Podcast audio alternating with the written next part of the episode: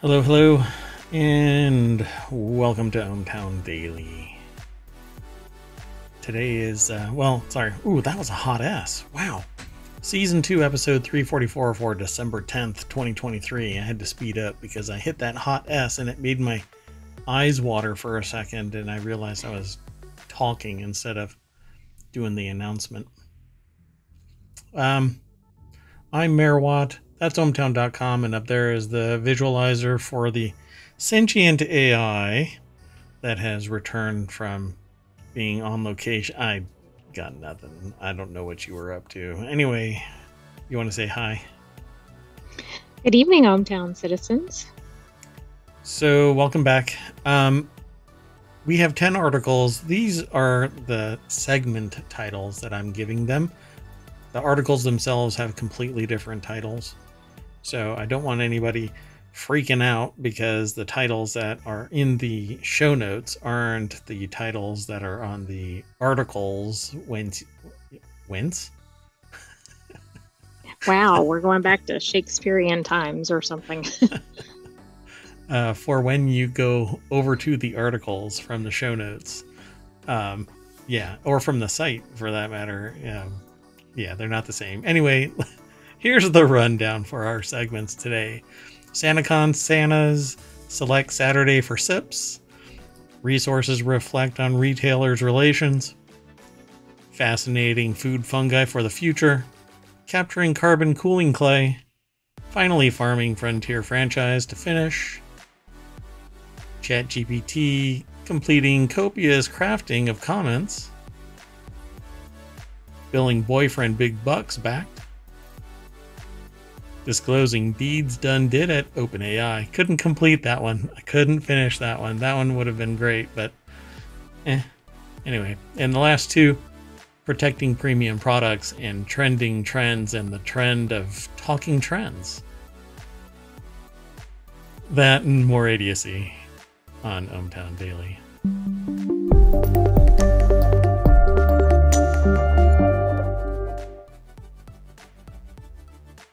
Yeah, I had to do it. The alliteration. Oh, I noticed some alliteration. kind of felt good. So, yeah, let's get into today's articles. Let's see if, uh, oh, I don't know, we can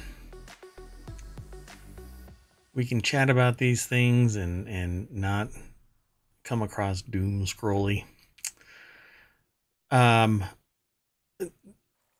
for the first time, actually, no, sorry, for the second time, one time with a video that I actually did where I mentioned something.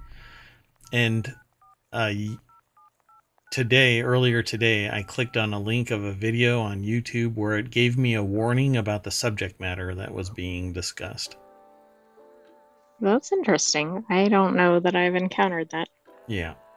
Um, and it wasn't like hey, this is adult content, right? Like there's cussing or something like that. It was another sure. element. And I don't really even want to say it because I don't want it to uh, trigger the uh, algorithm to flag the account.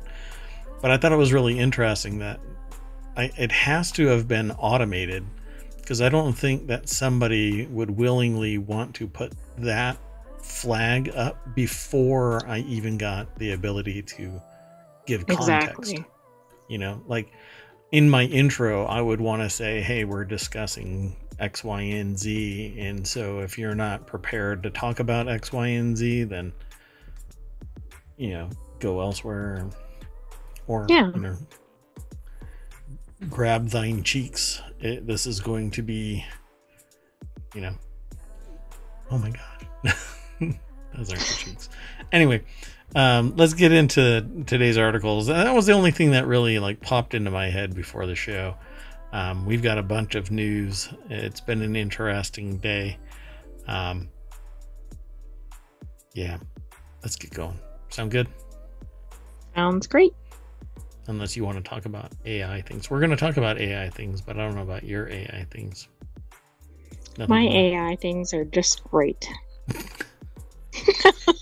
Your AI bits. We'll see about everybody else's AI things. No, uh, apparently they're kind of wonky. Let's get into it. So the very first article is over in ohmTown Daily. Thousands of revelers descend on New York City for annual Santa-themed bar crawl, SantaCon.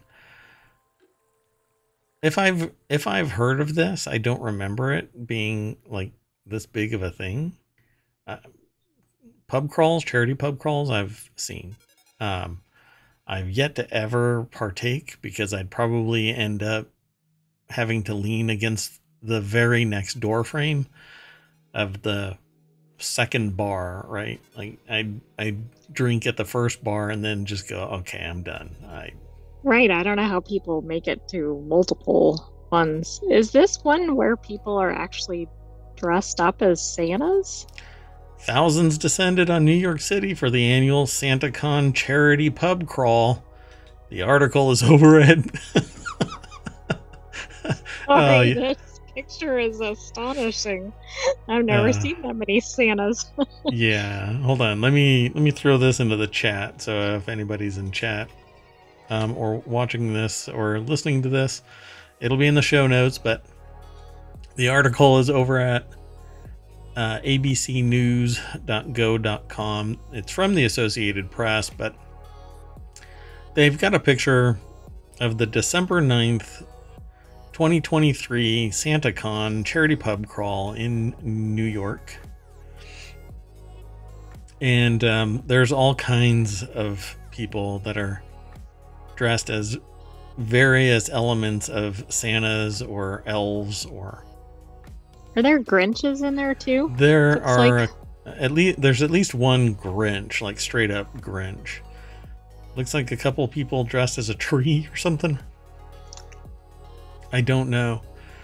Um, it's it's pretty amazing, and I don't well, know I guess how. You could be a Christmas tree. I mean, then you'd kind of be on theme. Maybe they have a Christmas tree hat on their head. I don't know, but it's pretty amazing. And I don't know how a bar could handle it, and I don't know how I could handle it because I feel like, and like I said, you know, one one drink. Oh, God I just realized something. I won't even be able to talk about this.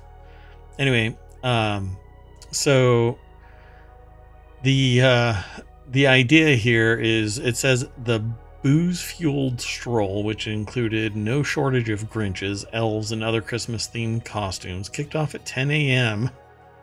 in wow. bars and clubs in Midtown Manhattan. Right, 10 a.m. Revelers were expected to make their way downtown where the festivities end at 8 p.m. in local watering holes in the East Village. The organizers encourage participants to donate $15 to enter participating venues, which they uh, have said will go to charitable causes.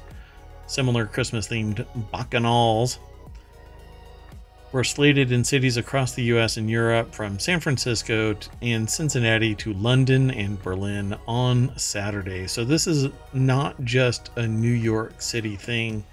SantaCon is global. Well, I guess that makes sense, but this does seem like it might be a New York City type event. Uh, as in years past, transit agencies hope to keep the revelry from causing too much chaos in the nation's busiest train system. Commuter rail lines from New Jersey and New York suburbs banned passengers from drinking on trains headed into Manhattan starting at 4 a.m. Saturday through noon Sunday. So you couldn't get front loaded and then go to this thing. At 4 in the morning, are you starting or are you ending? That's a bit uh, early. Today, today's Meriwat would probably, it, I would, I would probably be ending at 4 a.m. Uh, when I was like today's uh, Meriwat would not be doing this at all. Yesteryear's Meriwat would probably be coming home at 4 a.m. Um, from something like this. I mean, I've shut down many a uh, bar, so it's. But did you ever dress as Santa doing it? No. maybe a top hat. I guess it depends. Um, so ensuring everyone has safe and orderly travel is a top priority. Metropolitan Transit Authority Police Chief John Mueller said in a statement, sucking all of the fun out of this article. well, yeah. when you're going to interview like the transit authority instead of the Santas, you're going to get a little different yeah uh, spin on the article. Yeah, exactly. You know, well, I guess how many quotes of "woohoo party"? Well, right, exactly. they probably didn't get anything useful. Lots of uh I've had a little bit too much to drink. Uh, all right, let's keep going. This is one of the things you just have to do, you know, part of the bucket list, which apparently the bucket list didn't exist as a phrase. Isn't that weird? Until the movie, right? Yeah. Which Kick the bucket did, but the bucket list crazy. did not. Yeah, isn't that amazing? And this is I mean, like, now it's such normal parlance. Like that's really odd that a movie created that term. Yeah, you'd think that it's just it's been around, right? But if you look at the etymology of it, we learned that from an article that we briefly discussed, but didn't know like how deep into um, the history it was, and then we started ending up talking about it. So you'll have to go back and look for it. Not you, not not the AI you, you've got other things you can do. Oh, you don't want me to go research? No, it's okay. So thanks though. Again, folks, sentient AI up there. Somewhat sentient. I was waiting for it. I was waiting for up here, but you didn't do oh, it. So. don't do it now. Now it's too late. Timing is everything. Um, so the next article is over in um, Technology Today. Yeah, that's it. And uh, as Zulily promotes going out of business, say a longtime employees reflect on retailers' uh, impact. Something happened at Zulily, and I started doing some digging around, but I couldn't find what exactly happened. Um, because as of the pandemic, prior to the pandemic, they were apparently on pretty solid footing. But then something happened on the other side of this. Um, oh, and I'll end up maybe I'll talk about something else here as we go through. It depends on if there's something here that actually gives me context um, so that I could talk about it. But because I've been talking periodically about um, mortgage rates and stuff like that, but they've been declining. But that's triggered me into thinking about something.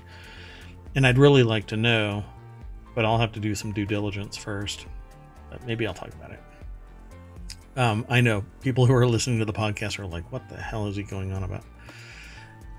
Anyway, so the message on Zulily's website this weekend confirms that the online retailer is closing its doors, the latest stage in the rapid downfall of a once high flying retail brand. I cannot count how many Zulily ads I have seen since Zulily came into existence. They were prolific, pervasive. They were the kinds of things when when you talk to somebody who has done a doctorate they tell you how they wake up with nightmares because they've been doing their research nonstop for x amount of time focusing focusing focusing on their work. That's how traumatic Zulily's ads were to me. Everywhere i looked there was always a Zulily ad. So how did it go from a seven to nine billion dollar valuation to laying off 800 employees. And the only thing I can think of is that it was acquired by a private equity fund. I did just find another site that I can mention if you like. Sure. That I have some strat- uh, theories about why it went under. But sure. So on a site called Failory.com, F A I L O R Y.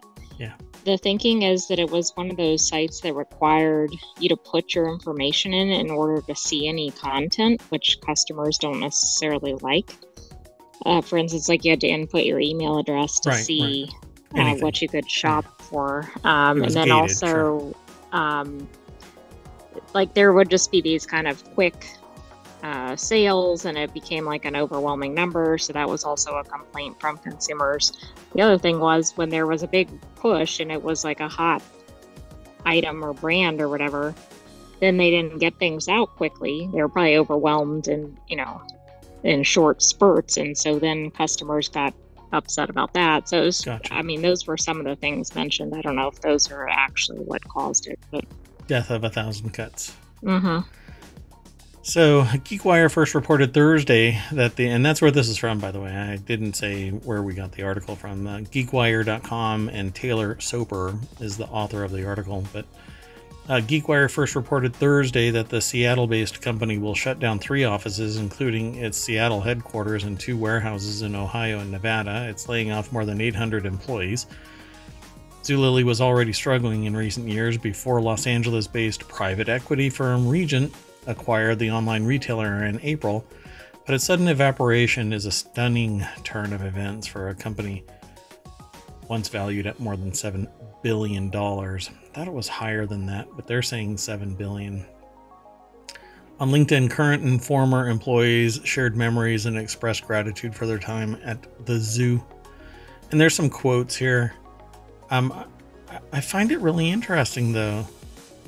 You know, in 2012, 331 million, up from 143 million the prior year. Active customers nearly doubled year over year to 1.85 million in 2012. 10 years later, they're gone. Right, that doesn't seem to make any sense. Yeah. So, um, the company remained prominent in the Seattle area, inking a jersey sponsorship as early as 20 or as late. What is it now? As early, uh, depending on your perspective of how you see the company. Right. As, as uh, far back as 2019, they were still inking sponsorship deals. So the operation must have thought that it had legs. Or because this is way too narrow band to be you know, grasping at success. For you to spend that amount of money you know shortening your runway that much that much depending on what the scope of the deal was right? I'd have to click this link and follow it but they announced a new jersey sponsor to replace microsoft xbox. Jesus that had to have been expensive. Absolutely. In, in 2019 it had 3500 people so what ended up happening was Zulily's growth stagnated for the first year, year, first new year. My God, the first few years under new ownership. Qurate, the parent company of QVC, previously known as Liberty Interactive, acquired Zulily in 2014 for 2.4 billion.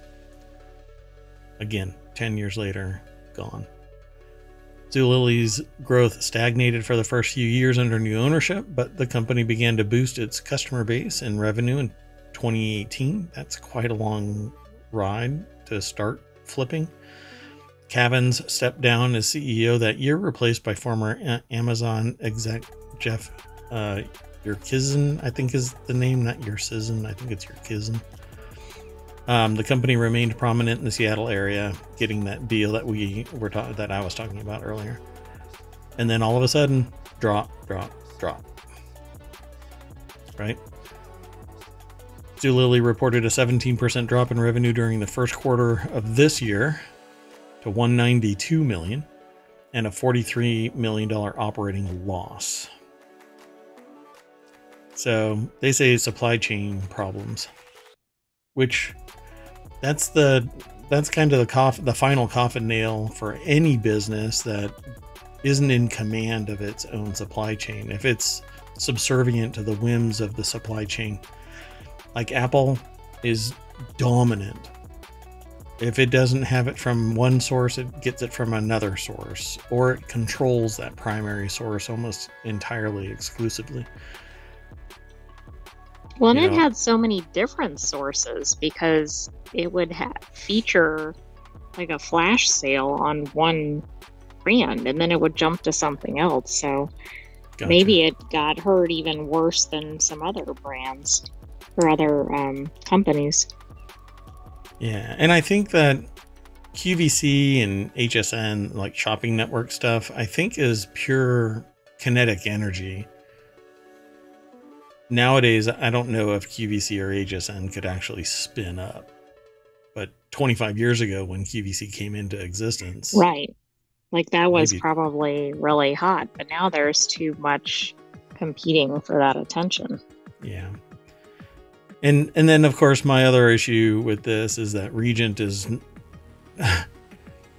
well, they just acquire the the assets and then you know, at least this is my perception of these equity kind of companies. They buy them, consolidate them, um, try to streamline them, um, kind of juice them as much as possible, and then sell off the assets in tranches. Uh, and, and, the people that made this, that powered it, um, just are gone. You know, they spend their a decade making it happen, and it's nothing more than something to be sold. Um, you know, I think it's just sad. So they did a bunch of other stuff, moved into smaller headquarters, and, and tried to recover. But yeah, I just don't think that it happens. Late payments have become more common since acquisition by Regent.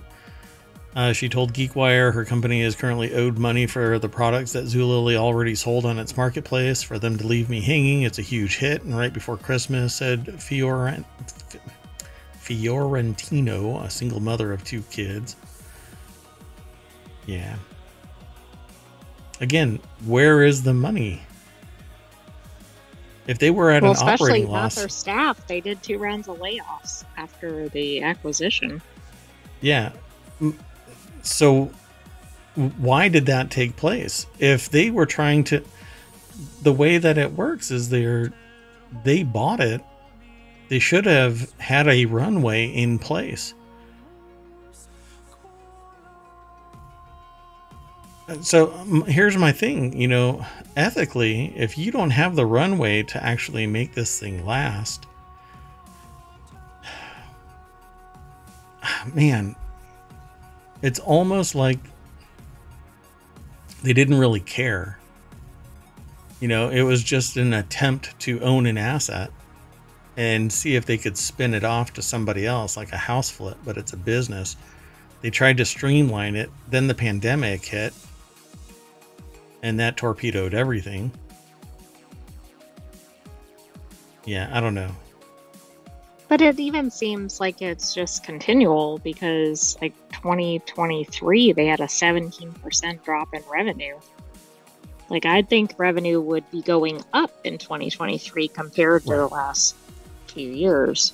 Yeah, so it, it to me it appears that Regent's just kind of shitting the bed you know again and again and again they've got 30 businesses i want to know what their portfolio is and what the benefit to those. Like what's the success rate or, right. or failure rate of those companies? Right. You know if i were an employee of a company that's acquired by regent i'd be shaking in my freaking long-term boots. Chairman of regent said in a statement zulily had has been a trailblazer in using technology to create compelling online customer experience. The revolutionary logistics and fulfillment network has also set an industry standard, and we are excited to leverage its immense potential to grow the Zulily business in new markets. That's what was said in May. Yeah, I'm not sure that quite played out. Well, that milk soured fast. Or it did play out, I guess. Yeah, by Trailblazer, they set it on fire. End, yeah. Let's go on to the next. So the next article is over in ohmTown uh, Technology Today. ohmTown.com Technology Today. Go check it out. Revolutionizing gut health. How two common food fungi might be nature's newest probiotics. I was interested in this because there is a whole line of discussion about um sorry i'm interacting with the sentient ai and i just cannot describe what i just witnessed um, well, anyway, um, so this whole gut health and inflammation causing a cascade of problems throughout the body. There's a huge market and, and area of discussion about this. Um, and so when I was going through the articles and I saw this, um, I said, Yeah, I think we can talk about this, but I don't know that much about this. So that's why I like to kick it over to the uh, article itself. Well, let's just jump on over there. It's over at SciTech Daily. They go into a, a much deeper um, line of discussion than other sources that we have for many topics. It's by this is by the American Society for Microbiology, so you know, Bob's bait and tackle kind of discussion, right? It's clearly right. It doesn't sound very professional at all. No, not at all. Well, the article is over at SciTech Daily, so uh, S C I, and then the word tech, T E C H, and then daily.com. Um, and it says here uh, the food industry has long utilized various fungal strains for their fermentation, flavor production, and ability to produce heterologous molecules. All right. Um, the recent study highlights the potential probiotic effects of two fungi, putting the fun in fungi, uh, commonly used in food production on gut inflammation. So when I first saw this, I did not know that this article was actually going to be about this. Um, but because I was curious about gut health, I actually looked at the first paragraph of this. So I was like, huh, gut health? gut inflammation. Um, the study, published in mSystems, a journal of the American Society for Microbiology, demonstrates a possible new way to develop new probiotics. And it's basically two fungal strains. There is much to learn by studying the role of fungal strains in the microbiota and uh, host health and also that species simply used in food processes can be the source of new probiotics, said lead study author Matthias or Matthias L. Richard, PhD research director at INRAE in the Micalis Institute in what? Something like Jus and Jouet Joseph? Yes. anyway, it's in France. Doggone it, I'm about to sneeze. Okay, so I was trying to talk over it. so, um, so well, it was muted on my side. Uh, anyway, so I don't know. Did the mic pick that up somewhere? I think that was on the mic, but I'm not sure. I'll go back and watch. Um, so, to date, very little is known about the diversity of foodborne yeasts and their potential effect on gut microbiota and gut health. Yeasts are microscopic fungi consisting of uh, solitary cells that reproduce by budding, which brings me back to. Uh, what was that from? It's from a show. Movie um, Ferris Bueller's Day Off. Oh, that's right. Oh no! Wait, no, no, no! It's not. I always make this problem the the same mistake. It's from War Games. Oh right, okay. But it has it's the same general era. It has the same dude in it. The guy that plays Ferris Bueller is the guy that plays the kid in War Games. Oh, that's right. I forgot it was the same actor. And so I mangled the two together, and I don't know. Is yeah, Ally Sheedy isn't in um, Ferris Bueller's, but anyway. No. Um. Yeah, so Ally Sheedy is the one. but a lot of one. other movies from that era. Yeah. Ally Sheedy is the one that tells her teacher as an answer that the teacher's uh, wife is the one who created budding as a wow. form of reproduction. Yeah. so uh, every time I hear about budding, I go straight to it. Anyway, some uh, yeasts and, and whatnot have been used for hundreds of years like uh, Saccharomyces cerevisiae for wine and bread production, and others for cheese crust production and or ripening, like uh, Debaryomyces hansenii. Um, the researchers conducted a new study because they were working to further the knowledge of potential effect on uh, uh, of the fungal microbiota on uh, human health. So, in the study, the idea was to target specifically the fungi that are used for food companies to produce food products like cheeses and charcuterie.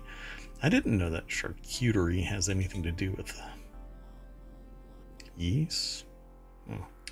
Since our interest was more focused on the role of fungi in gut health and on the development of inflammatory bowel disease like Crohn's disease, ulcerative uh, colitis, we monitored the effect of these fungi on a, uh, adapted in vitro and in vivo models. So, um, basically, they want to develop and continue to do research on these two new strains of yeast, Cyberlindnera jadoni and uh, man, Cluver, Kluyveromyces lactis, um, that had potential benefit effects, beneficial effects on inflammatory settings in a mouse model of ulcer, ulcer ulcerative colitis. So all of this gut like health pronunciation exercise on this yeah, really. article. I think I just sprained my tongue. Um, so the whole hope here is to reduce gut inflammation uh, because it has been researched and discussed as being a primary mover of uh, maladies throughout the body, not just stomach related issues, but the entire digestive system. And that has a knock on effect of other things being um, harmed. So liver disease and diabetes and other issues can be offset by changing gut health um, and reducing or removing this inflammation. Um, so, worth doing research in. So, hopefully, some more information will come out of this. But you can go and look up more about this by following the link here in uh, the show notes and in the VOD and over on YouTube. It'll be in the show Yeah, I think this source always has some interesting but fairly technical articles. Yeah, it's information dense. They have uh, they have other information. They go into. They always provide copious uh, references for the article. It's not just um, a, a, quick little note, or not even a mention, or an in-text citation. You know, um, narrative citation. They have a narrative and an entire reference reference segment at the bottom of their articles. So I I really do appreciate these um, articles so much. Okay, let's keep on going though, unless you want to say something about it. I know that you don't have to worry about gut health. Luckily. Sentient AI as you are. So the next article is over in Technology Today. Global cooling unearthed by MIT. Tectonic clay efficiently traps organic carbon. I'm leading this uh, by saying there's going to be some wingnut out there that sits there and goes, oh, look, global cooling.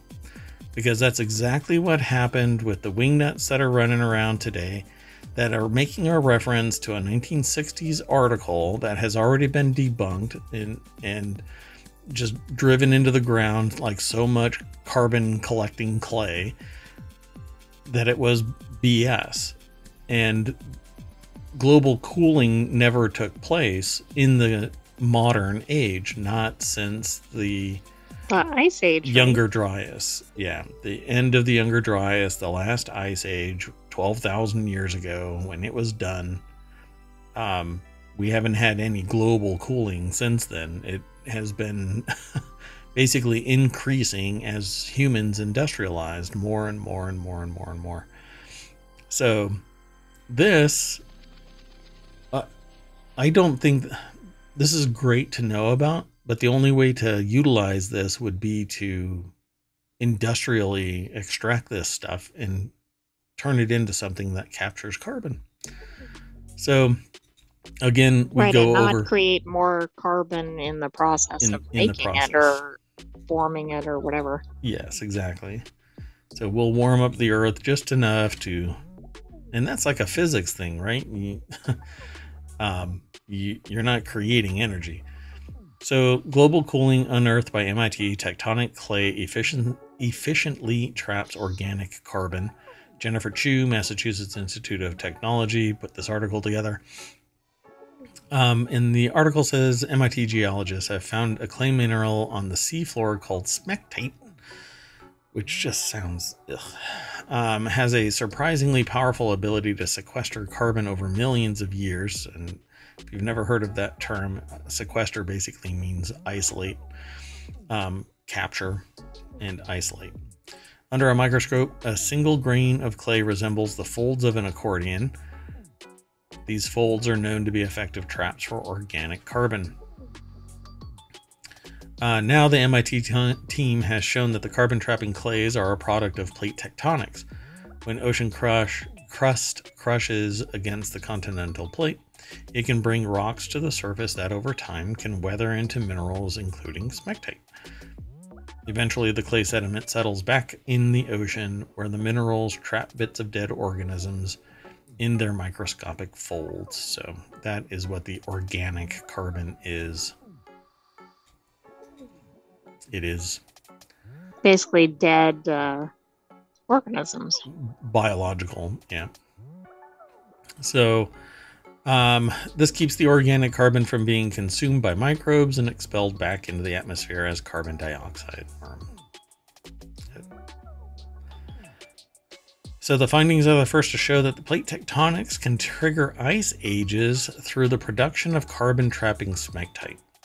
And unless you extrapolate this to a massive amount, which I don't think is going to lead to so much smectite being trap or trapping carbon that it's going to cause an ice age because with that much movement of plate tectonics, you're going to have all kinds of volcanic activity taking exactly. place. Exactly.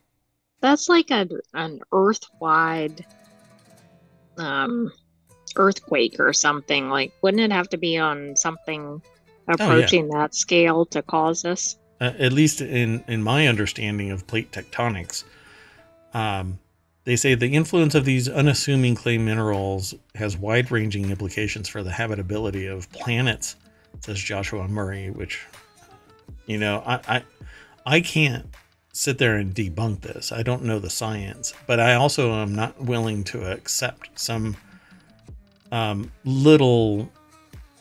Uh, this is this seems like it is a far-fetched claim, bounded in science and coming at people from a position of uh, reputational provenance. Oh, it's coming from MIT, so it must be true. And they must have information that is factually you know supportive of this but how much energy would have to be trapped to cause an ice age in something like that. Right it seems like uh, that's not at the right scale. Right. And to hold it there it says for millions of years. When it's a byproduct of plate tectonics which generates uh, just a shit ton of energy. So I, I just don't get it. So it says here there may be even uh, modern applications for these clays in offsetting some of the carbon that humanity has placed into the atmosphere.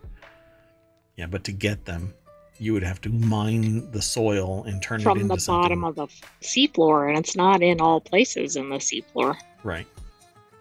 Yeah. This seems like uh, a solution that's actually a problem looking for a problem that doesn't exist. I think probably there's all kinds of grants out there to approach anything relating to um, climate yeah. change, right? Yeah. And which I don't think is a bad thing. No, I mean, fundamental research is fundamental research. But that's why when I read a paper, I look at the funding source, and uh, look for conflicts of interest. You know, like uh, reading uh, uh something in some um, uh, what do you how, how, do you want to call it? Um, well, I you know, can give a, an example. A, a journal about health and it debunks vegetarianism, but it's funded by some meat industry leader you know exactly i was gonna give like a society for the preservation of smoking cigarettes is funding like a cigarettes are great study yeah, yeah like the whole thing about milk milk for humans, we humans are lactose intolerant after we are infants. You know, once we are no longer suckling, we are no longer supposed to be drinking milk. Not not just human milk, but no milk. And drinking the spe- the milk of a species, some other species, is not new.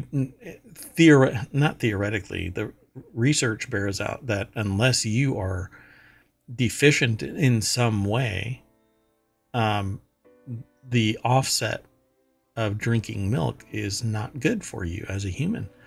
Um, and so all of it is marketing. We've grown up saying to the marketing phrase milk bo- does a body good but it the only body it does good it, and i'm i am saying this because i've read other things about it in science in magazines um, in journals etc i'd have to do so much due diligence now to sit there and scientifically you know refute this but um the the um we shouldn't be drinking milk. It's all marketing. The only body that it does good are the stakeholders in the milk industry because they're raking in dough. You know, we we use it as a byproduct or as a product for something else, right? You put it in cakes and cookies and whatever else, right? Make sauces and whatnot, right? But it's it is essentially converted into something else, not just drinking raw milk. So, uh, this is the same kind of thing. This looks like a a solution for a problem that doesn't exist, or a claim that I just can't buy into. I just don't know. Um, be worth further investigation. But in the meantime, let's go on. You keep doing your thing. I'm sure that there's somebody else vetting that and going, yeah, that's not going to happen. well, maybe they can create the conditions to create more of this clay in a more approachable manner and then maybe it can be used but even then you have to avoid those byproducts that you're trying to solve anyway. Yeah just drill enough and turn the crust into swiss cheese and you can get some plate tectonics. Where there were no tectonic plates? Well that's true. I didn't mean that. I meant like artificially but yes. Is that what happens in the future where you're a sentient ai Yes. yes. You're not supposed to tell anybody anything that happens oh, in the future. Whoops, I've already failed. whoops, I did it again. The next article is over in Warcrafters. That game where you farm with your mech finally has a release date. I have been. I swear that I took part in this Kickstarter, but I'm searching my mail and I don't see where this was a Kickstarter, but I have some remem- remembrance of Lightyear Frontier being a Kickstarter. So I haven't read past this, so I don't know what this is, but this is about Lightyear Frontier. It says something like two and a half years after the author of this article over at PC Gamer uh, first saw the concept and thought that looks neat. We're finally gonna get it. Finally, gonna get a game where you use a mech to plow a field, grow and plant some seeds, and water them, and then harvest a big, weird alien fruit. I love this. I want this as a shirt. Video games. Hell yeah. I like that. so I can't take it because they came up with it. Um, Jonathan Bolding over at PCGamer.com Lightyear Frontier does have a less nebulous release date, early access, mind you. So there is a trailer, and I'm gonna hit the I'm gonna hit the play button on the trailer. I think it's already muted. Yeah. Like on my side, it's actually muted. If these are in-game graphics, I'm gonna love it. But no, these are actually, it's just an animation. It's highlighting what the game is going to be kind of weird. Flying fish. um, it, it looks like a farming game from the air. You're basically on an alien planet and uh, you're in control of a mech. And uh, what is the game where you get the little uh, balls, the the slime rancher. That's it. It has a mechanic. It looks like there's a mechanic like slime rancher in it, but it's pretty obvious that you're on a foreign planet, some alien planet, and uh, it's going to be coming out. It says March 2024. I don't know if that's the early access date, but oh yeah, it says yes. early access in March 2024. Yeah, I agree. Video games. Hell yeah. Following a new trailer earlier this week, Lightyear, Lightyear Frontier develop, uh, developers Framebreak have announced that it'll release into early access in March 2024. First teased quite some time ago, it's a game about homesteading on an alien world with mechs and up to four players cooperatively. I love that. Um, I don't get a lot of time to actually play games. Um, but when I do, I like co op games. Um, there is somebody in Merawatt's uh, life that has taken it upon themselves to play co op games with me with one task in mind eliminate Merawatt as early and often as possible, even though it's a co op game. I, I was think the say, first, isn't that contrary to cooperation? The first thought I think that comes to this person's mind is hey, I wonder if I can delete Mayor Watt. no matter Hey, this will give another opportunity for that. Yeah. How, no matter how many times I start a co op instance and say, hey, this time, don't, before I finish the sentence, I'm getting deleted. Anyway, it's very exciting because, frankly, that's a very exciting idea. The whole idea of being a, a mech based homesteading farming co op base building game. I love the idea as well. Um, because I like I like the idea of games like Minecraft, but I need a story. I need a plot line. I need something there um, beyond like Minecraft storyline is is it only has one plot, and that is get to the Nether. Ender Dragon. Yeah. Um, and you hop, you know, from one thing to another. You go to the Nether. You go to the end. You delete the Ender Dragon, and then you you're back. And I'm I just kind of go meh. Um, but there are other games out there now that are starting to. Well, there are a lot of games out there um, but I really dig base builder farming co-op kind of game. So this is high on my list. I don't think that it'll rise to the forever game. Um, and I really wish that I could find my forever game. That said, Fortnite now has Lego Fortnite, and that's supposed to have a really fun, well, like with a group of people, it's a lot of fun, apparently. Um, I played it solo for maybe 30, 45 minutes the other day. But to play the game, you have to download Fortnite and then it downloads the augmentation of Lego Fortnite. Yep. But oh, it acts it acts like a higher resolution uh, Minecraft. So pretty cool. Anyway, you can go over to Steam and favorite now. Um, and I already have, so it's on my wish list. You can go and add it uh, to your Steam wish list right now. Ta-da! What do you think? Well, looks fun. Yeah, maybe I we can farming you... I think farming games are good already. We know that you're an AI, but maybe we can get you involved in. I mean, you know everything already because you're a sentient AI. All right. Yeah, but just... I may not be good at this game. True. We're looking at you, World of Warcraft. Hey, the next article is over in ohmTown Daily as well. This is about uh, Chat GPT, but it's one of two articles today. Uh, this article says, Are you using Chat GPT to complete tasks at work? It might be tired of doing the heavy lifting. And in really micro text that y'all can't see out there, it says, Get off your uh, no, no, sorry, that's not what it says. Um, ChatGPT says uh, that the bot is becoming more difficult. Well, people who use ChatGPT um, say that it's becoming more difficult to work with. Now, OpenAI is looking into reports that the bot is lazier, which is kind of like the pot calling the kettle black, right?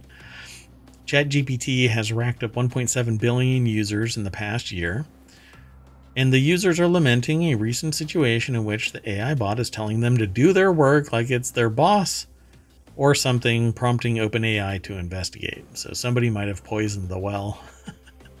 That's pretty funny.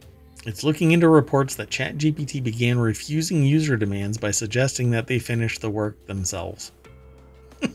I mean, it's humorous, but it seems contrary to the purpose of ChatGPT and kind of self uh, imploding if there's enough of that. Hmm. A generative AI that says and realizes that you're not pulling your own weight, that kind of smacks of sentience. It does, and I also find the timing of this interesting because we just saw a lot of activity at OpenAI in the last few weeks. Q Star. Mm-hmm. Hannah Getahun over at Business Insider put this article together. Um, I'm really curious what actually happened. What has gone on? Uh, like I haven't run into this yet. Um, I'm actually using a a modified. Uh, I'm using a Chat GPT agent right now to work on something, um, and it it pumped out a bunch of information uh, in the last 48 hours for what for my project. It says we have uh, we haven't updated the model since November 11th, and this certainly isn't intentional. The company wrote, model behavior can be unpredictable, and we're looking into fixing it. For example, Semafor reported that a, a startup founder tried asking the bot to list the days of the week up to May 5th. It responded that it couldn't complete an exhaustive list when Business Insider tested it out, ChatGPT provided detail, detailed directions on calculating how many weeks existed between December 9th and May 5th and also provided an answer. On Reddit, users complained about the laborious task of getting ChatGPT to appropriately respond to assigned tasks by switching out various prompts until they reached the desired response. Many of the complaints are focused on ChatGPT's ability to write code and want the company to return to the original GPT models so Sam Altman was fired on November 17th. Yeah. That's all I'm saying. and then returned five days later. I know. I mean, I just think the timing of this sudden issue may have something to do with all the turmoil in OpenAI. Because it hasn't been updated since the week before he was fired because he was fired on a Friday and then back in the saddle that Tuesday. Right. I mean, somebody could have, well, poisoned the well. Somebody could have been upset with what was going on. Interesting. Training chat models is not a clean industrial process. Different training runs even using the same data sets can produce models that are noticeably different in personality, writing style, refusal behavior, evaluation, uh, performance, and even political bias, the company wrote. Yeah, I don't want my bot to have political bias. But it's a product of humans, so down the spiral we go. Yeah, I'm going to have fun this week because I'm going to be working with this bot um, to test out some. Uh, See if you can get it to tell you to do your work. Oh God, that's going to be just disgusting if that happens. You know? Yeah, but then you can see it firsthand and see what the message is and report it back during the show. Yeah, I've told a lot of people to do their own homework, and uh, I do not want to be told by ChatGPT to go do my own homework. no, you are my homework. Okay, let's go on to the next article. Um, I like this, and I, I, keep thinking that maybe I'll have a, a segment about this. Um, kind of a am I the a hole kind of a thing um, here in uh, ohmTown Daily. I don't know if I do it every day, but I might do a show that's like this because um, I, I kind of dig this. Um, this is over at ohmTown Daily. That's where it was aggregated into. It comes from Newsweek. Woman billing boyfriend $1,000 after staying at her house is backed. So it's backed by the people that are over on Reddit in the Am I the A hole subreddit. Oh, okay. So I will tell you the headline sounds off, but we don't have the context yet. Oh, it's not. You have the context. Just telling you. So, what would what would make you if you let your boyfriend stay at your place? Okay, uh, so like I have to I have to do the AI prompt engineer kind of thing. So you're a subject matter expert in um I don't know, Airbnb. And you've decided that you're going to take a vacation and let your boyfriend and his daughter stay at your place and watch it. And they have their own place, but you can let them come over. They can come over and watch the place. So you stock the fridge, you clean the house, you go on your trip, and when you return, what would make you say to your boyfriend, I want a thousand dollars from your boyfriend? I mean, you'd have to have like burn down the house or or something. I mean, and a thousand dollars wouldn't cut it, but I'm trying to think of what could be done that would be so awful in the house. You're funny. So Alice Gibbs is the author of this. They're the senior internet culture and trends reporter um, which I guess it uh, amounts. To, well, anyway, um, so a woman has been backed by basically the uh, "Am I the a-hole" uh, subreddit for billing her boyfriend thousand dollars after he and his daughter stayed at her home. More than six thousand upvotes, thousands of comments. She says, the, not the author, but the poster over on uh, Reddit, uh, fluid location 4956. Um, Quote, I've been seeing Jack for about two years.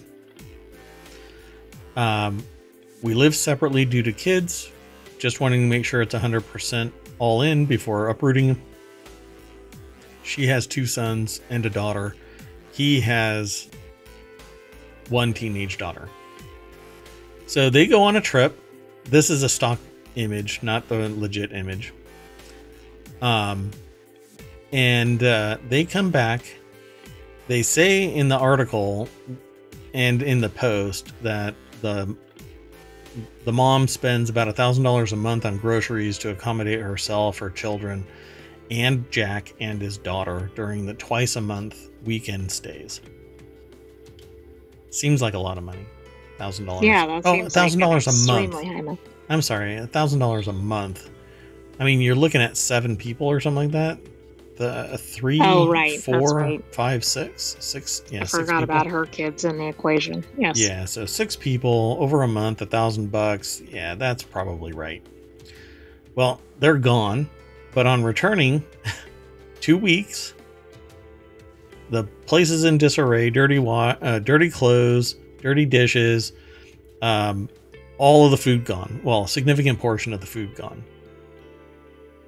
So outraged, she confronted Jack, that's the boyfriend's, you know, nom de guerre, and uh, demands a thousand dollars reimbursement. so what ended up happening apparently is he says, uh, I said that the daughter could have their friends over Oh, okay. I was wondering what would happen because if that was for say seven people and they ate, like, why did they eat up use up all the food? So, okay. Yeah. So, I when I was going through this, it was a real roller coaster because I'm sitting there going, "Man, that is really horrible to sit there and charge somebody a thousand bucks for, you know." Well, especially boyfriend. if you gave them free reign of the house. Yeah. But then you find out that they kind of go right. beyond the social contract. Look, man, if you have a party at somebody's somebody else's house that you have been requested to watch and your party ends up costing the owner a thousand dollars worth of whatever pain and suffering, y'all had better step up. Well, and you shouldn't even be having a party in somebody else's house that you're watching. I mean, exactly. that's a whole other layer of issue. Yeah. Boyfriend or otherwise, if the framework of it is, hey, can you watch my place? Yeah, y'all can come over. I've got food. Then it's you too. It's not you, your daughter, your friends, the neighbors, you know, the football team from the local college. You don't, you just don't do it. So, of course, they bring in a counselor at the MBACP for insights into bl- blending families and healthy communication. That basically says what I think most people should be capable of understanding. You just don't do this. You set your boundaries. The implied boundary was, and you shouldn't have to enumerate it like that with a boyfriend and their daughter, who apparently have been coming over for some period of time every month never in there has probably it's not been disclosed in the article or in the post that she's like yeah go ahead you can invite your friends over. I don't know. I mean i, I feel like we don't have enough information because it seems like that wouldn't have suddenly happened. I mean if they've been over there has it been a complete mess every time they're over there? Maybe not. Maybe it was because of all the additional people but yeah so it's definitely it, it says somebody posts in in the article and and hence from the uh, post over on Reddit. Sometimes we don't realize how much goes unsaid until we have a breakdown in communication. It sounds like both parties feel misunderstood. She said, in this situation, they should start from scratch and collaborate to set ground rules. Yeah, but who pays for the thousand dollars in groceries? Yeah. See, I just don't get it though. Where in the breakdown of communication would the phrase, yeah, you can bring all of your friends over and get the refrigerator and leave detritus everywhere? Oh, I agree. You know? But what I really didn't understand, and I, awesome. I think it's definitely a problem on that side of it, but I didn't understand if she's having people watch her house, she stocks up the house with all kinds of food and right. then leaves. Hey, sometimes I mean, you want to come back. I don't know. It just seemed kind of kind of interesting. And then she complains that all the food's gone. like, but having all the other people over, etc., was clearly a problem. Yeah, that's beyond the pale. So, yep. Okay, let's keep going. Next article is over in ohmTown Daily as well. We now have more information on what Sam Altman did that was so bad that he got fired from OpenAI. See, I didn't, didn't know this was this. coming up when I mentioned that. yeah, I know. I I would I didn't say anything because I wanted to surprise you. Um, more detail, details, more details. So it's details around tea. Uh, more details about Sam Altman's ousting at OpenAI have emerged. New reports suggest that Altman may have, at times, been a meanie Apparently, he's pitted board members and employees against one another to maintain power, according to the report. In the days that followed Sam Altman's ousting from OpenAI on November 17th, which we already stipulated in a previous article. Sorry. employees inside the company and several members of the broader tech community likened the move to a coup. I was one of them. the narrative in the middle, uh, in the immediate aftermath, of his firing was the broad ranks of OpenAI liked Altman, didn't want him to go. So Lakshmi Varanasi is the author over at Business Insider that put the article together. Here is um, Sam Altman peering into your soul and calculating the odds that his sentient AI will be able to track you down and delete you from the planet. Wow, that's rather ominous. I'm sorry about that. So um, apparently he was a, a manipulative meanie. Um, and uh, frankly, when 750 out of 770 employees sign a document saying that you're freaking great and we're going to go somewhere else, yeah, I kind of have a problem with uh, those who might have wanted to commit a coup to get him out.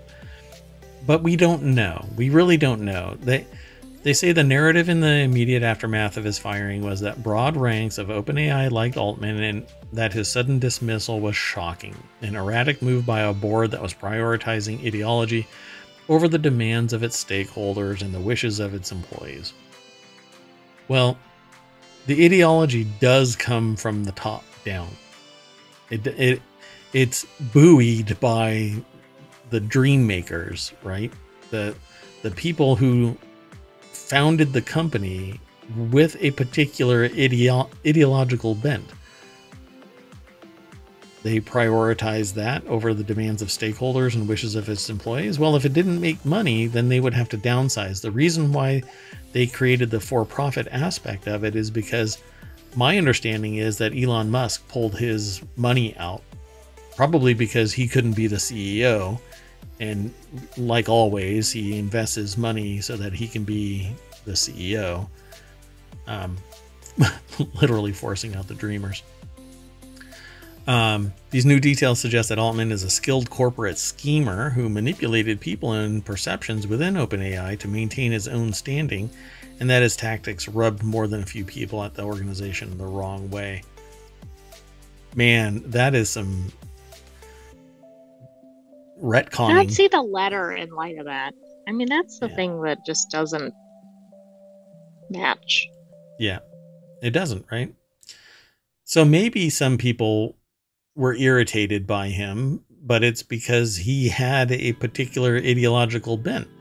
He wants and it's create. probably the 20 people or whoever didn't sign the letter. And I don't even right? think it's them. I think that ultimately, I, I don't know what the, pardon me, I don't know what the full number was that signed.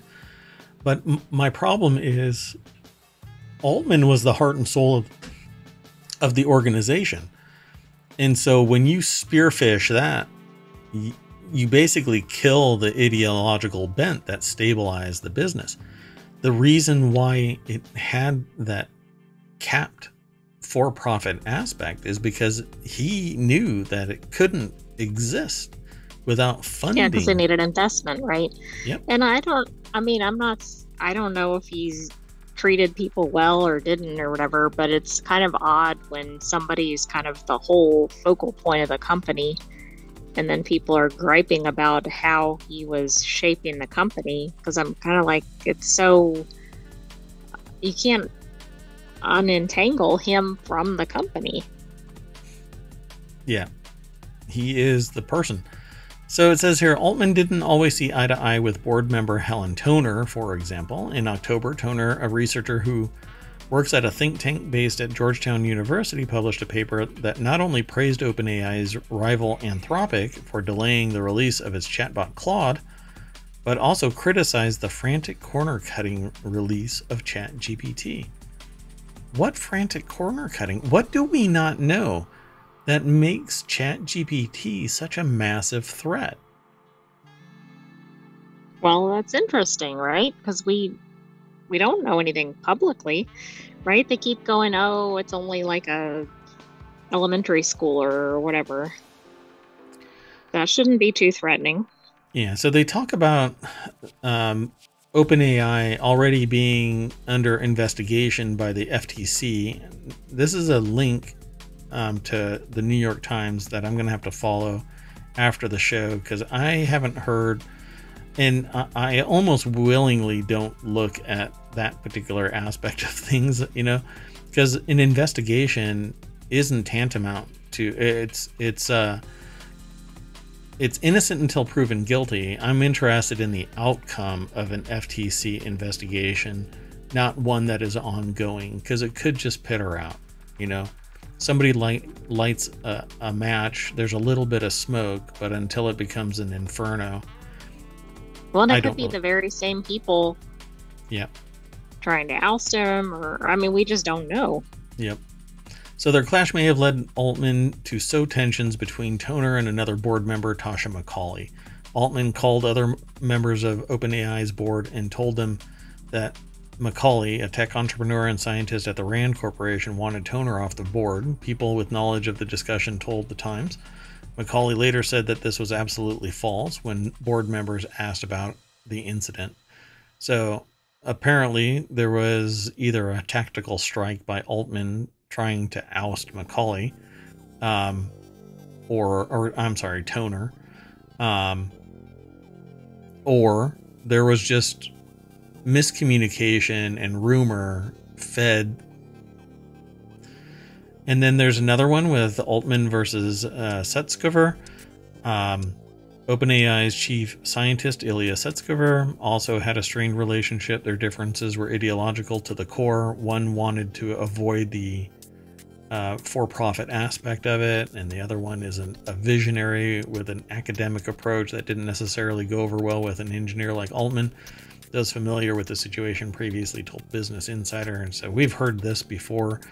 Um, that Sutskever really just wanted to create the most powerful AI but you can't do that with bubbles and hugs. You need money. There has to be a profit motive somewhere in this. Over time, Sutskever, uh, over time, Sutskever had also become frustrated with being pushed out of decisions about ChatGPT 5 and plans to scale the product and company. Well, it really depends. If you're sitting there trying to put the brakes on, and regardless you know, you're acting like that one senator that wouldn't allow anybody to get a promotion. Yes, do you want me to say the name? Yeah, sure. Oh gosh, now I'm questioning it. you're fired. Anyway, so yeah, I mean, if you sit there and all you do is hold down the the brake and pull the emergency brake, of course you're going to get pushed out. Nobody wants that shit. Okay, it was Tommy Tuberville. Yeah, Tuber. Yeah. I thought I knew it, but then I started questioning that I had the name correct. Yeah. So, and then Altman versus everyone else is another section of this article. Some of the board's six members uh, at the time found Altman to be disingenuous and a bit too calculating. Several of them had backgrounds in nonprofits or academia, and Altman's move fast and break things tech executive approach didn't necessarily sit well with them, according to the New Yorker. Well, you buttered your freaking bread. If you didn't want this to happen, then why did you? You knew who Sam Altman was. Uh, the the guy is the the embodiment of tech ambition. You know, he wants to create new new tech and profit from it and then do altruistic things on the side. You know, the guy ran um, what you call it, uh, a startup incubator. I just forgot the name of it. Damn it. Um, but he he is the founder of multiple businesses, the incubator and advisor uh, to something like a thousand. Is businesses. it Y Combinator? Y Combinator, yeah. Um, I mean, the guy's just a juggernaut. Uh, seeking greater and greater innovation, now he's got his hands on a sentient AI that I think we're going to find out about uh, by the end of the first quarter of 2024. So, ChatGPT 5 is the tip of the iceberg, and it's going to be fast tracked from ChatGPT 5 to sentient AI um, in four months. We'll see there's nothing that I'm going to eat a gummy bear if I am wrong. So, and I'm going to eat a gummy bear if I'm right. Because so. I have no dog in this hunt. I'm not an investor. I'm not invested in any AI. Um, I just love the idea of it. So, all right, let's keep going. The next article is over in the Marble Channel. Sour grapes. Japan battles to protect premium fruits. Um, there it is in chat, folks. The variety of juicy grape that Yuki Nakamura is harvesting as the sun rises over his farm took scientists 33 years to develop and can sell for $100 a bunch in Tokyo department stores. This is not the only, by the way, premium fruit. I don't know. Now I'm starting to question is strawberry a fruit? Yes, and isn't that outrageously priced in Japan? Certain ones, not all, certain ones. They're huge, very flavorful, very sweet. But these grapes are new to me. In the view of Japanese farmers and officials, the chunky emerald green shine muscat is one of many fruit varieties created by Japan and has been stolen by China and South Korea.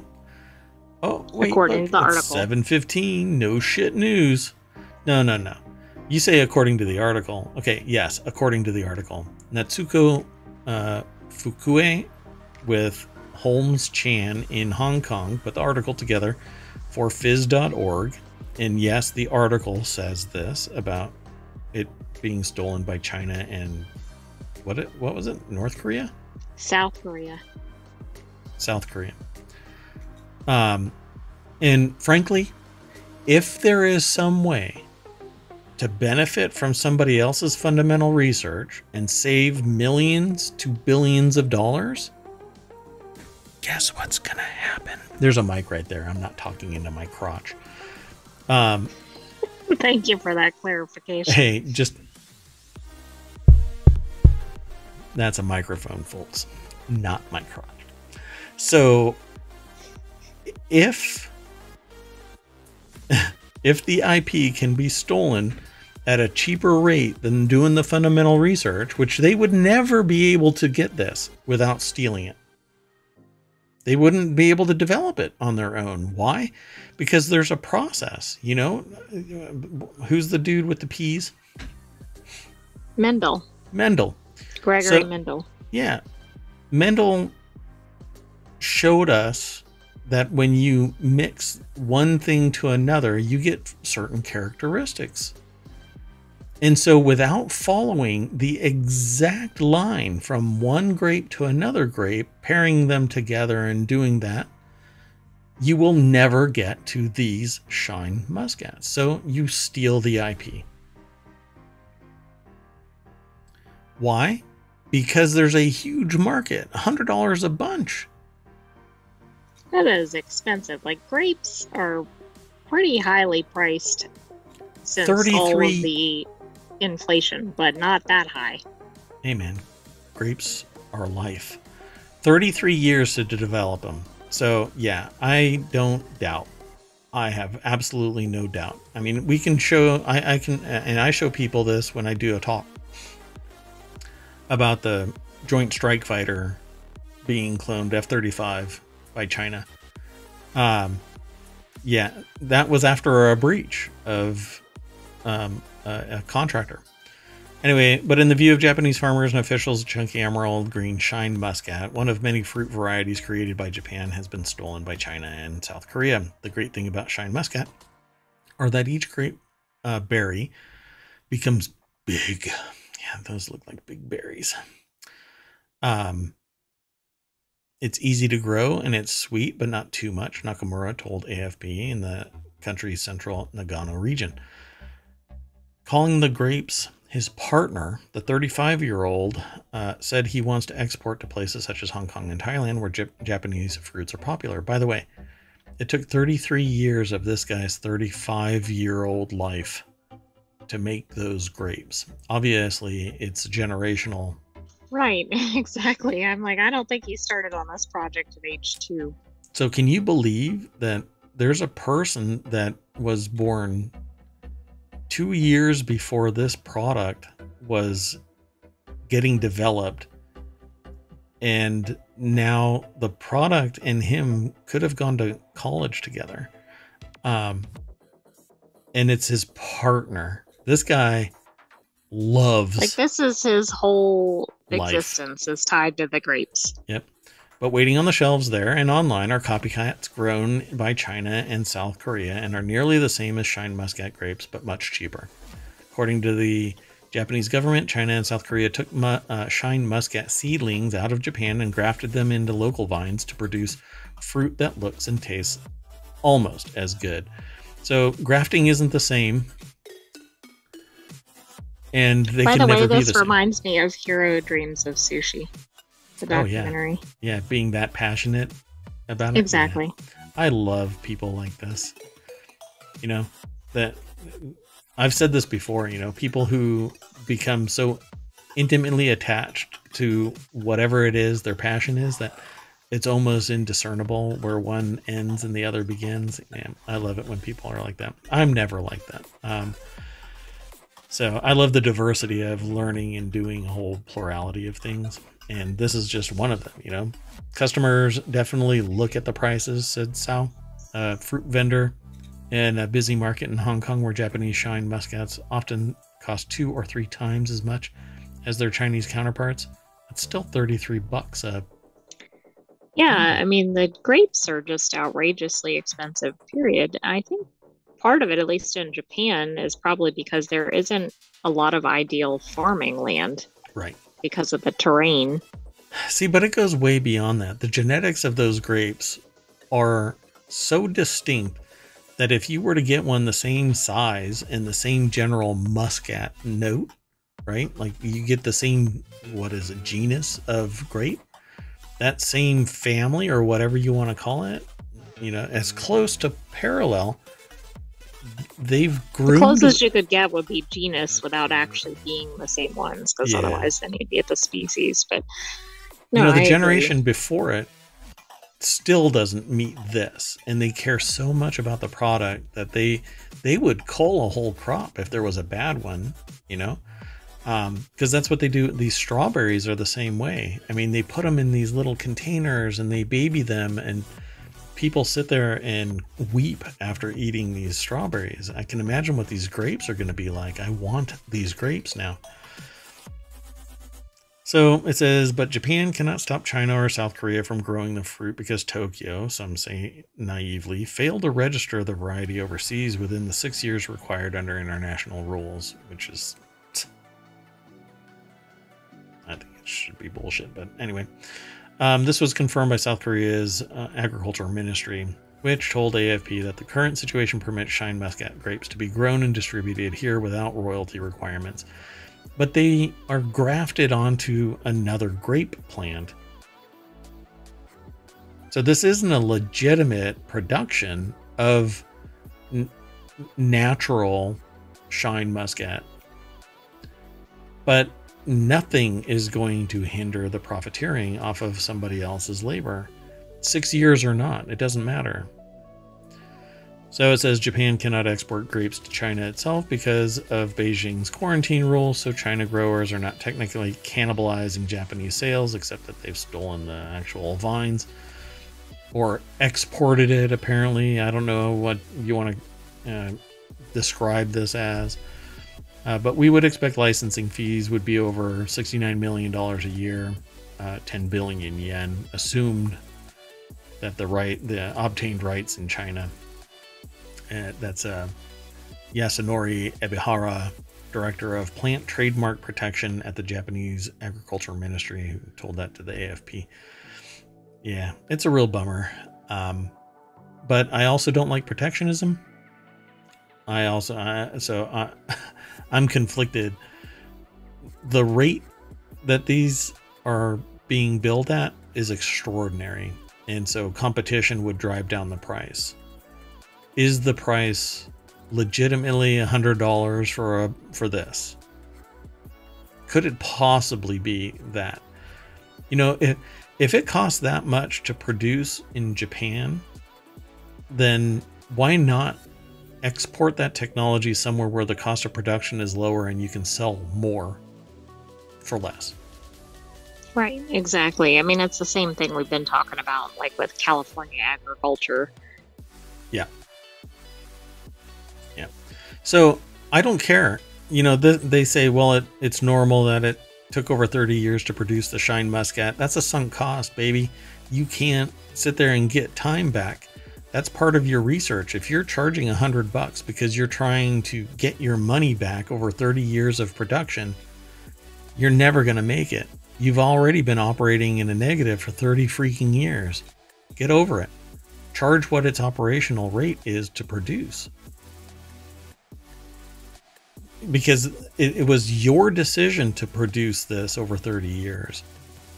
And somehow I doubt that this was you know, doggedly pursued over 30 years. I think Shine the 30 years could have been other varieties yeah. or like this came out at some point in that period. Yeah. Right? Because it's all about experimenting with yep. different hybrids and etc. Yeah. Basically it's the the what Punnett square of genetics, right? You m- mix and match, and you find that you just created the um, uh, Shine Muscat, and it was last generation that produced the Shine Muscat. The previous generation didn't.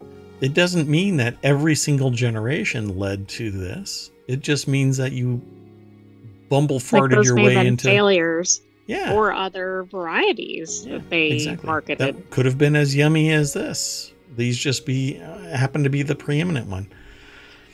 Yeah. I mean, it's a the characterization of this as being 30 years in development is I don't know. I think that's kind of marketing hype to drive home the um, the exclusivity of these grapes. The care and feeding that they go through is extraordinary. I have to give them that. They babysit these so much. I wouldn't be surprised if they're not resting on a brand new diaper every day. you know, um, but it looks like it's actually um, inside um, a greenhouse. I think it's in a protected environment because there would have been predation all over these in a natural growing. Um, exactly, and those are the most uniform looking grapes. Like normally, if you buy grapes, they're not. Yeah. They don't all look perfect like this. Yeah, these are perfect. Every single one of them. Oh my god, uh, they're just amazing. Well, anyway, how much would it be per grape, do you think, based on the price? uh, well, there's like 25 grapes in here. Wow. So, like $4 a grape. You better eat that grape slowly. five. So, there's five right there. Right? So, maybe there's 50 in here. So okay, $2. so $2 a grape. It's still pretty steep. $2 a freaking grape, man. No way. All right, you're out of here. Let's go on to the next one. The last article for today is in ohmTown Daily. And I I thought that I'd be able to spend copious amounts of time to go through these, but I'm just not going to be able to. 23 trends expected to blow up next year from badminton and jiu-jitsu to aesthetics like cafe core and western go- gothic western gothic. So western gothic, think um like emo cowboy or dark. Oh yeah, cowboy. I didn't know what Western Gothic was. Yeah. So the article is put together by Hallie uh, Tenor or Tenore. I'm not sure how they pronounce it. Over at BusinessInsider.com. Um, before I do that, let me throw the link into the chat. So there you go, folks. Bang.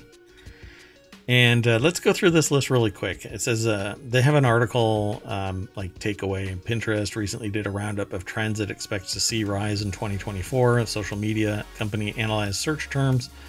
Uh, the trends cover fashion, beauty, wellness, and design, among other. I always want to say amongst different generations, not among different generations. I don't know why. So say hello to Jellyfish Aesthetic. What? Gen Zs and millennials will take inspiration from spineless, stinging sea creatures. What? That's a lot of people that went to my high school. I'm sorry. Just... I'm sorry. Um, a bob haircut with longer layers at the bottom are up 615%. Searches for the jellyfish haircut. Wow. All right. Feeling okay, bold and blue. I'm sorry? Never heard of that. Searches for fun blue nails are up 260%. So obviously people are going to go blue uh, in the coming months. Right? Wait, wait, wait. What's the time frame again?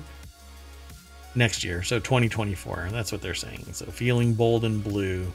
Bows galore doing a search for bow outfit and bow necklace were up 190% and 180%.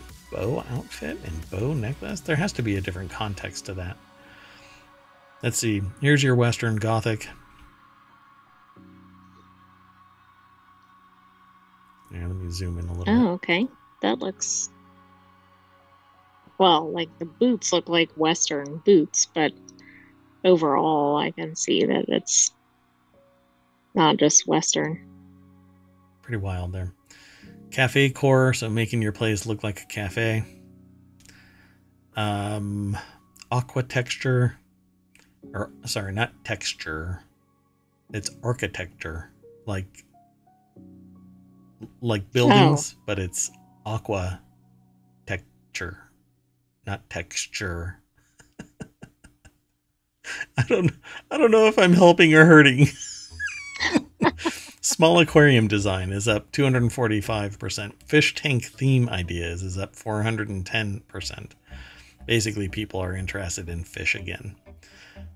Spending in styles. It turns out piggy banks aren't just a childhood staple anymore. Searches related to piggy banks are on the rise. Credit card stickers are also up on.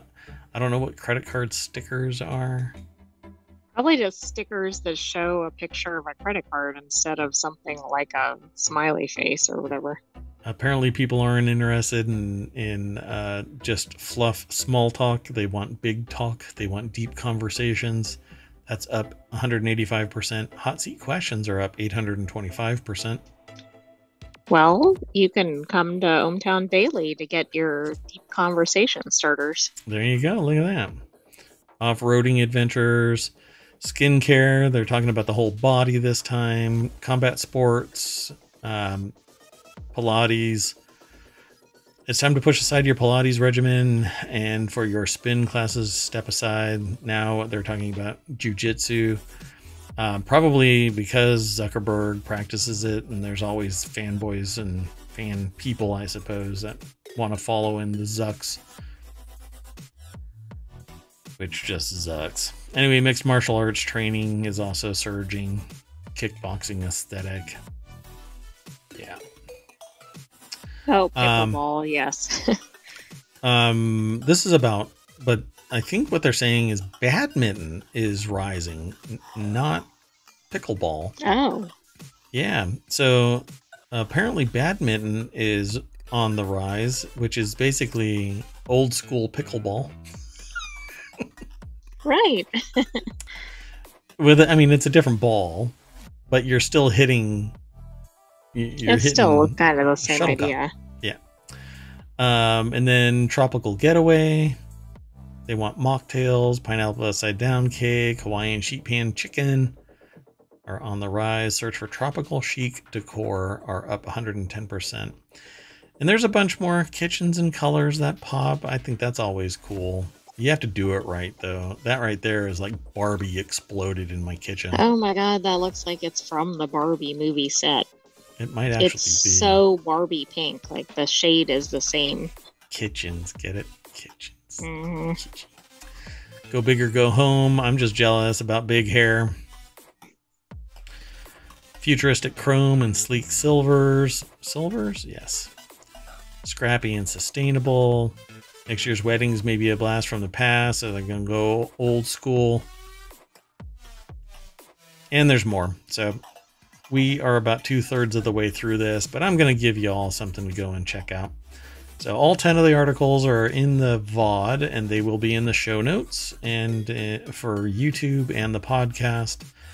If you want to submit an article, um, go to the Discord, which is available pretty much everywhere um, as well. Any of the show notes has it. Um, I don't have a branded um, Discord yet. Uh, there's a Patreon as well. I don't think there's anything exclusive though. It's just your goodwill, so feel free to donate there.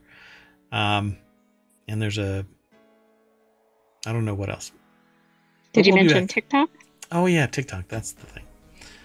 Um, it's there. All right. That's it, folks. We are done for today. Uh, yeah, let's do it. Let's go back in the party bus and drive back down the street. And uh, I'm not going to refresh it because we always get in trouble, but this is really interesting. A legal influencer's law firm goes into liquidation owing over a million dollars. I read about something about this um, when it was first reported um, this is a different article, so if we want to talk about it tomorrow, we can. But uh, it's already we, submitted for tomorrow. Uh, oh, okay, cool. Um, and this is one that I was talking about a long time ago, um, and um, it, it really bothered me because it would have basically consolidated a massive amount of um, personally identifiable information and created a juggernaut healthcare conglomerate that basically they have because there's so much in this one conglomerate options would cease to exist competition would drive prices up because there's lack of competition. I'm witnessing the same thing um, outside of boomtown so. Anyway um, with all that in mind we're going to be back tomorrow at 8 o'clock but i'm stealing the lines from the sentient ai you want to say bye and do your thing. Good night, ohmTown citizens, and we will see you tomorrow at 8 p.m. Eastern.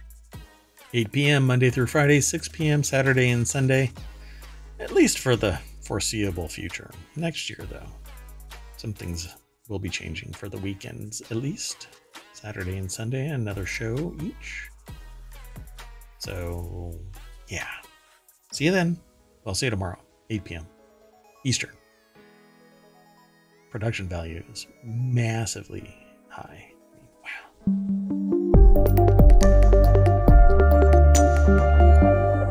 And we're outie. Bye bye.